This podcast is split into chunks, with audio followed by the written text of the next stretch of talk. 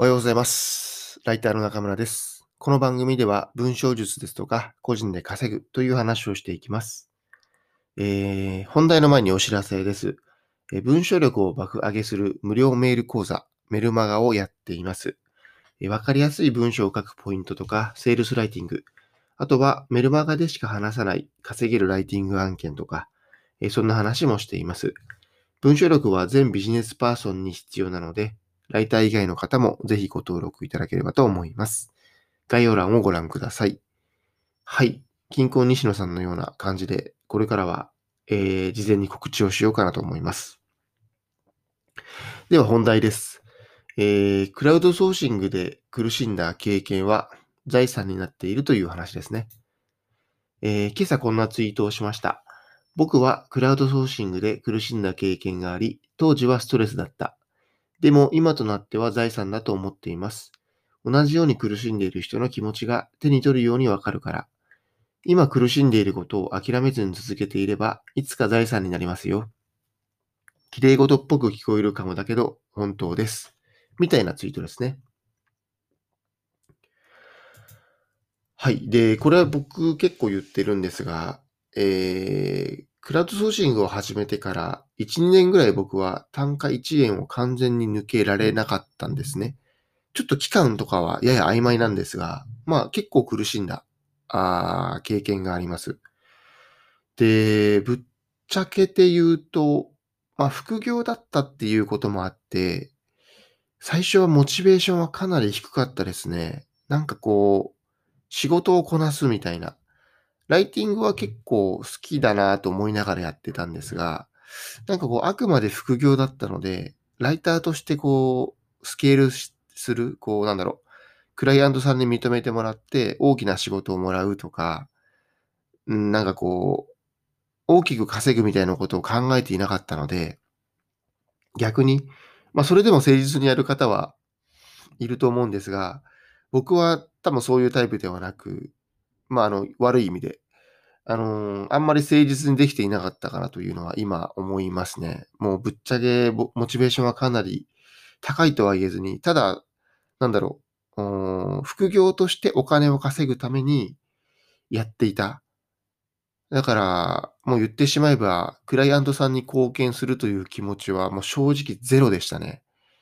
もう与えられたキーワードに沿っていかに早く書くか。で、もちろん書いた記事は、なんだろう、自分なりには頑張っていましたが、当時はライティングの勉強もすらほとんどしていなかったので、多分競合記事すら見てなかった時期もありますね。今考えると恐ろしいですね。当時は今ほどライター向けの教材も5年前なのでね、本当になかったというのは、ちょっと一つの言い訳にさせていただけると ありがたいですが。まあまあ僕の不誠実、誠実ではない気持ちがそこを生みましたね。えーまあだからこそ何が言いたいかというと、まあそういう風なスタンスでやってると、まあ当然単価は上がんないんですよね。そういう誠実じゃない不誠実な、言いにくいですね。えっと、真面目じゃない人間というのは、やっぱり単価は上がらないですよね。で、えー僕はその気持ちがわかるということですね。クラウドソーシングで苦しんでましたと。で、あの、誠実にやってもやらなくても単価は上がらないことも分かっています。というのも、途中から結構心を入れ替えて誠実にやって取り組んだものの、単価はなかなか上がらなかった。という経験もしていたり、えーまあ、あんまり真面目にやってなくて、スキルアップなんてことを、なんかこう、思いもよらな、思い浮かべもしなかった。えーなんか、ライターとして文章が上手くなろうなんてことは全く思わなかったから、スキルアップというものに全く目を向けていなかった。で、そういうモチベーションの低い、えーいまいちのライターだと単価が上がらないという経験もしてきましたと。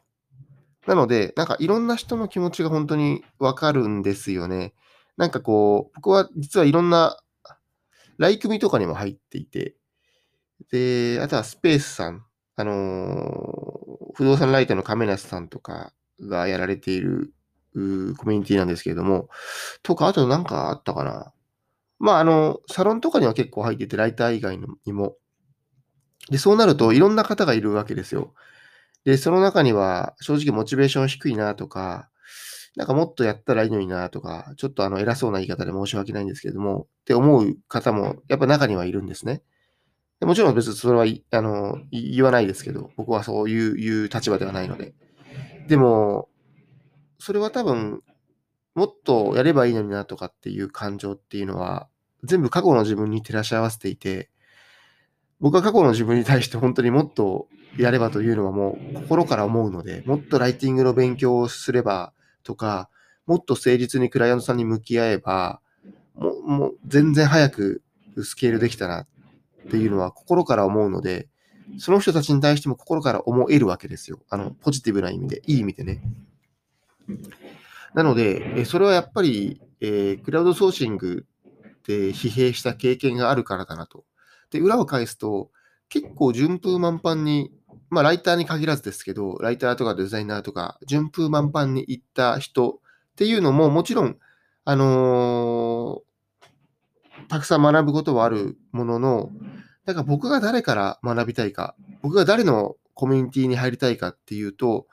やっぱり同じように苦しんだ経験がある人がいいなと思うんですよね。まあ、これはちょっと一長一短だとは思います。なんかこう、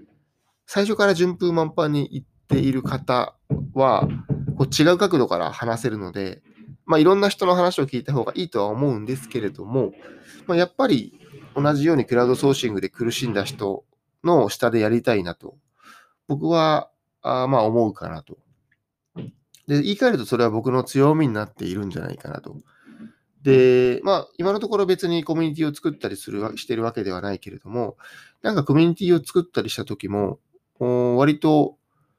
結構真に寄り添えるんじゃないかなと。まあ、それは僕が経験してきたから言えるんですけれども。